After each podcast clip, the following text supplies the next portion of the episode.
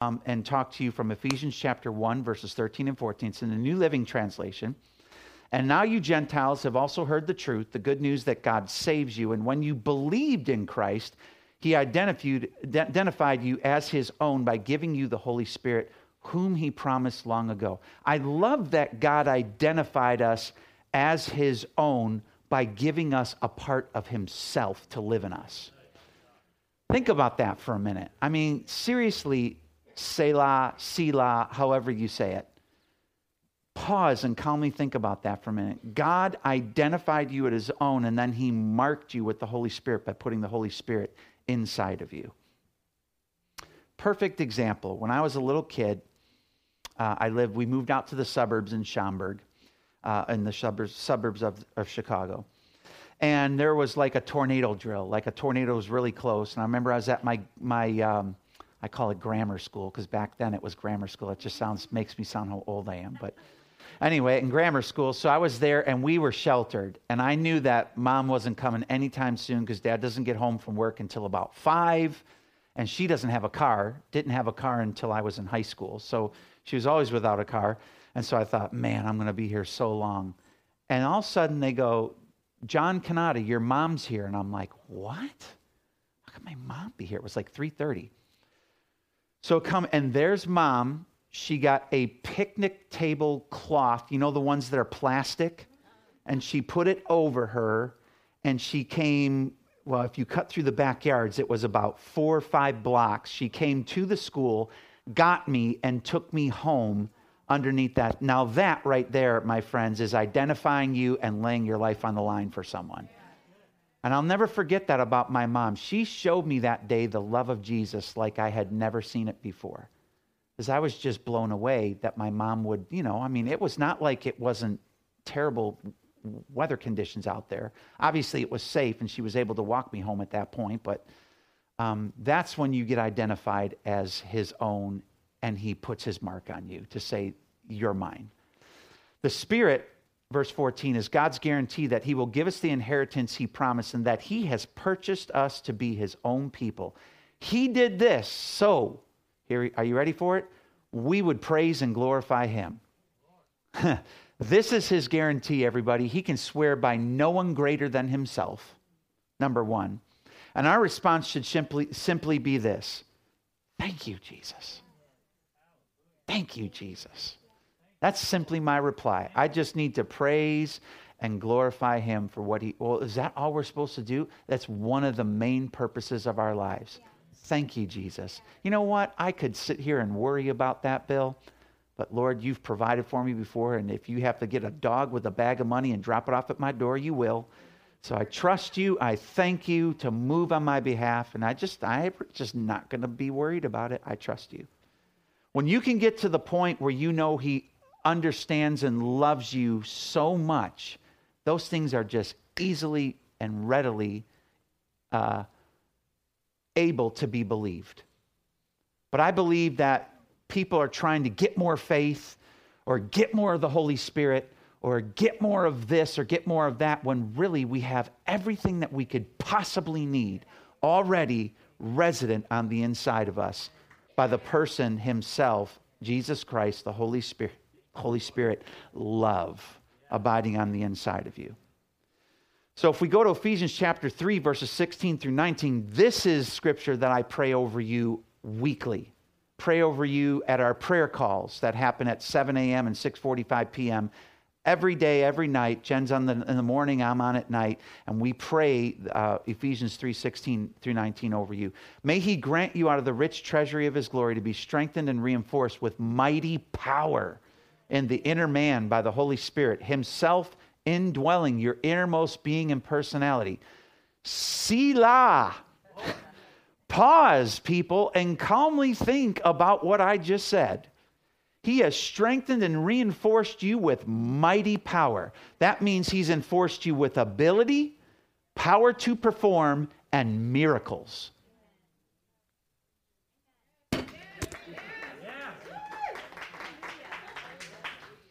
He has infused you with miracles. He will work through you miracles. Why?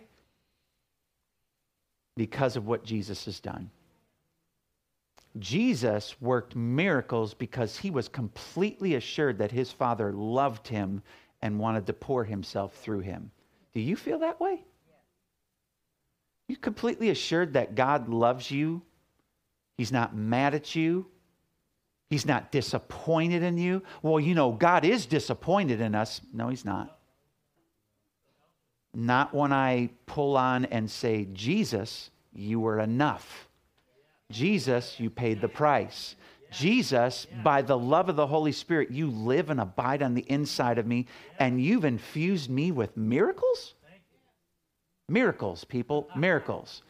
So stop looking all out here. God, where are you? When where's it going to come from? Where's the blessing? The blessing is on the inside of you by the person of grace and his name is Jesus.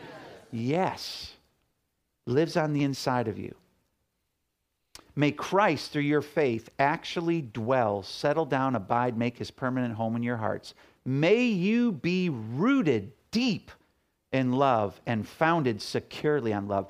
This is the key truth right here to your breakthrough, your faith, your healing, your fill in the blank.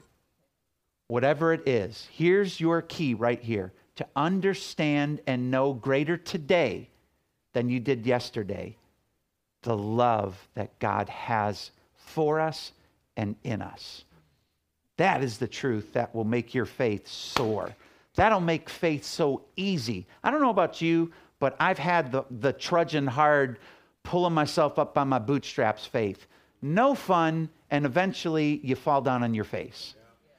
I'm not real big fan of that. I'm all for let Jesus pull up my bootstraps because uh, he's, he's infused a miracle on the inside of me. So, by going out each and every day, if you realize that there was a miracle inside you for somebody today, wouldn't you be looking for that person? Or looking for the opportunity? Oh, wait, this is an opportunity for that miracle today that God wants to work through me. Now, please don't go out there and be a flake ball and walk up to people and say, Well, you know, God says there's miracles in me. Are you my miracle today? Don't do that. We don't have to be weird to be spiritual. There's nothing about weird that is Jesus. There's just nothing. He made people feel loved and, and comfortable around him. He even made sinners and tax collectors feel loved and comfortable in his presence. Yeah. Why? Because he accepted them freely and totally, just as they were. Yes. Yes. That's what we need to do. Ephesians 3:17 the New Living Translation. Then Christ will make his home in your hearts as you tr- as you trust in him. Your roots will grow down into God's love and keep you strong. I want you to see this like a freaky sci-fi movie. Uh-huh. Okay? Like you're this person and you've got roots, and these roots just sink down into Jesus, and everything that you could need is fed through these roots healing and provision and miracles for other people and strength and peace and grace and whatever you could possibly think or imagine that you could be joyful and happy even in the midst of this crazy world we're living in. How many of you noticed that the world's a little crazy? What's going on is just crazy. You can't say the truth or stand up for righteousness anymore without somebody just absolutely land basting you for it. Well, you can't say that because you might make somebody else with another religion feel really uncomfortable. Well, what about their, what they're saying? It's making me feel uncomfortable. That's right. I don't know if you feel like that. Like sometimes you feel like the minority in a, in a place, and I'm, you know, I'm just not that guy who's going to like, you know, push. But I want you to see yourself like a freaky sci-fi movie of just that your roots. I mean, down into Jesus so deep that, that there's nothing that you could possibly need that just doesn't bloop, come right up. Verse 18, that you may have the power and be strong to apprehend and grasp with all the saints, God's devoted people. Say, that's me? That's me. Oh, Pastor John, I'm just really not that devoted. You are God's devoted people if you say that Jesus Christ is the Lord of my life the experience of that love. What is the breadth and length and height and depth of it? Here comes again the experience of that love. Have you been experiencing the love of Jesus?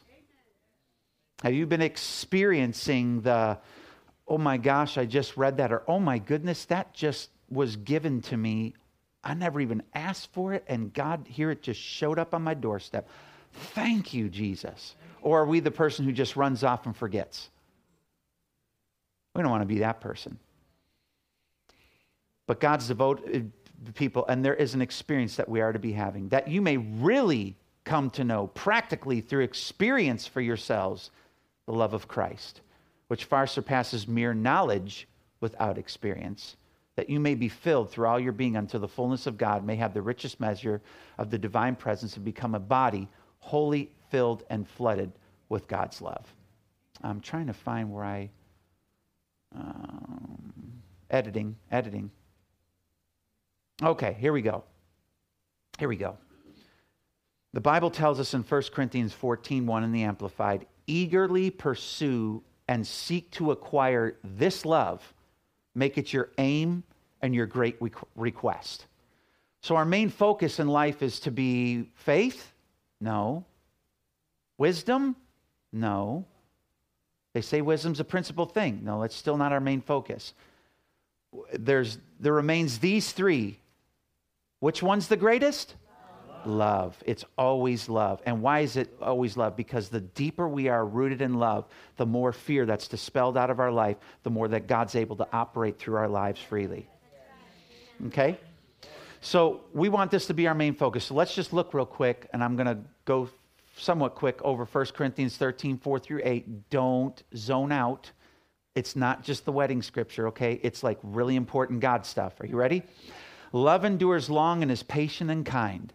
Love never is envious nor boils over with jealousy, is not boastful or vainglorious, does not display itself haughtily. It's the amplified version. The staying power of love because it causes us to endure in the midst of unlovely behavior. Have you ever been in the midst of unlovely behavior? Mm-hmm. Don't you dare elbow your spouse. And is patient and kind. Love isn't motivated by jealousy or pride you know, some people, uh, you know, just say mean things because they're just jealous. It's an ugly truth, but it's just true. They're just jealous or they're just prideful. So, but love isn't motivated that way. And who has right to be more, more pride about who he is than God? And he himself is not that way. He's love, mercy, kindness, compassion, goodness, faithfulness. He's all of those wonderful things. But we so often just kind of look at him like, oh, he's mad at me. Or, oh, I didn't measure up to the standard. Got to get out of that. Verse 5 It is not conceited, arrogant, inflated with pride. It's not rude unmannerly and does not act unbecomingly. Love, God's love in us. Say that with me. God's love in us does not insist on its own rights or its own way, for it is not self seeking. Well, it has to be this way. We're going to do it this way. I'm the head of this house, and this is the way it's going to be. Okay, don't see love doing that. Love doesn't demand of the household because it's head of it. Love serves and gives and loves because they're head of the household.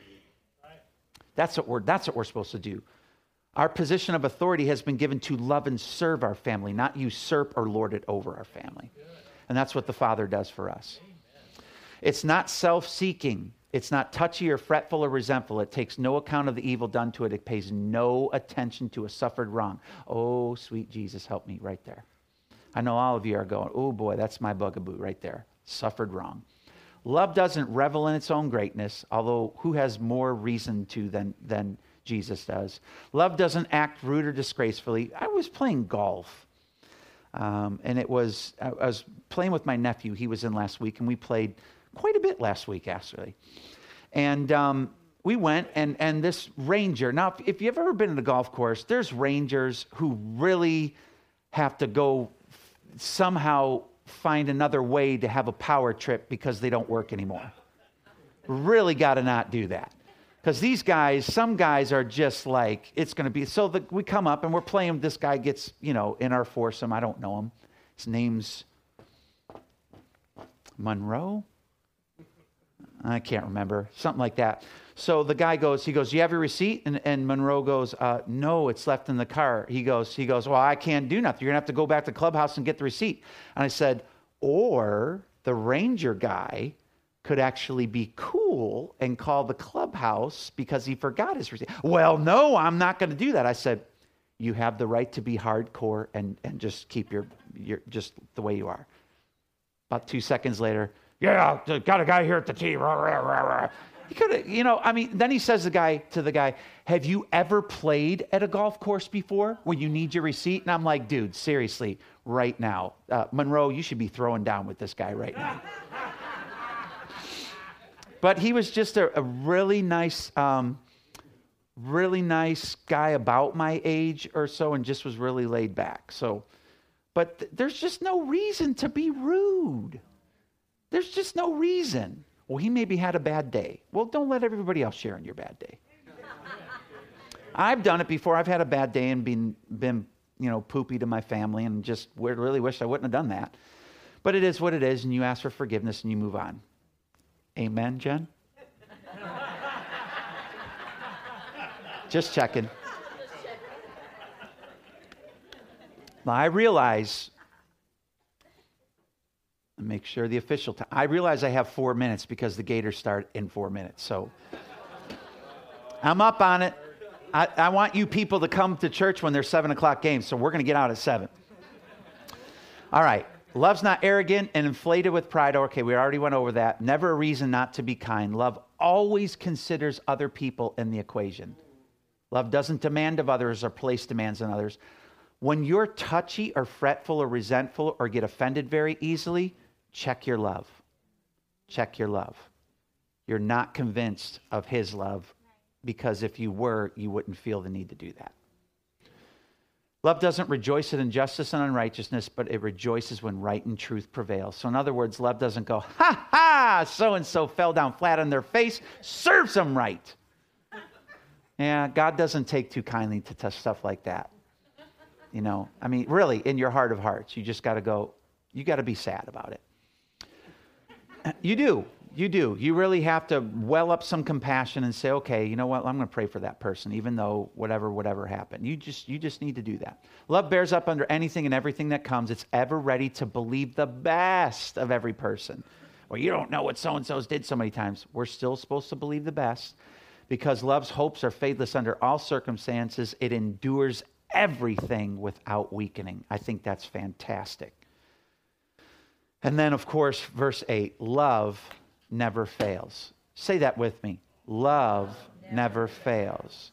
Because you have it on the inside of you, you can never fail because love never fails. So, the love of God is resident on the inside of you. We just need to become more aware of how good His love is. You know, I know it sounds so old and so trite, but when you're getting a, a, revelation or you're getting a little glimpse or a little taste and you're looking for it constantly, it becomes addictive. And it becomes to the point where you just keep on feeding on his love. So when something comes up, oh, by the way, they're going to need this much more for the building project, you go, no big deal. God's got this, no big deal. Steve, if the budget goes up one more time, we're going to have to talk, Steve. We're going to have to talk. Not Steve's fault, though. But uh, the project has gone up, but so the money just keeps coming in. So we're just so thankful for that. So I, I just don't worry about it. Well, what if we get in and then nobody comes and we can't pay for the building? Then we'll close it and we'll give it back to them and we'll walk away and we'll say, I guess God wasn't in that. But I know that's not going to happen. God's totally in it. And so I'm just excited about it. And I'm so excited that um, we're getting ready to uh, completely clear it out. And all the stuff on the land has been all cut back. It's looking really good. So God's good. I love you guys so much. And uh, I want to take a moment and pray for you before you go.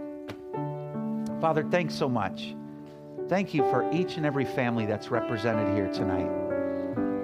I just pray that the grace, the strength, and the peace of our Lord Jesus Christ would be on their lives this week. I pray that they'd finish off their year strong. I pray that they would finish off their year feeling uh, rescued, Oh, I love you, Jesus. We thank you. You're our protector. Right by my side, you're my protector. So, Father, let your favor that's already on their lives just absolutely make way for them this week. I pray, Jesus, that you would uh, touch and infuse each one of them this week with a greater understanding of the love of Jesus for them and in them. We give you thanks, Father, for it and praise in the name of Jesus, we pray. Everybody said, Amen. Amen. God bless you guys. Love you so much. We'll see you here next Saturday at 6. Same time, same place. God bless you.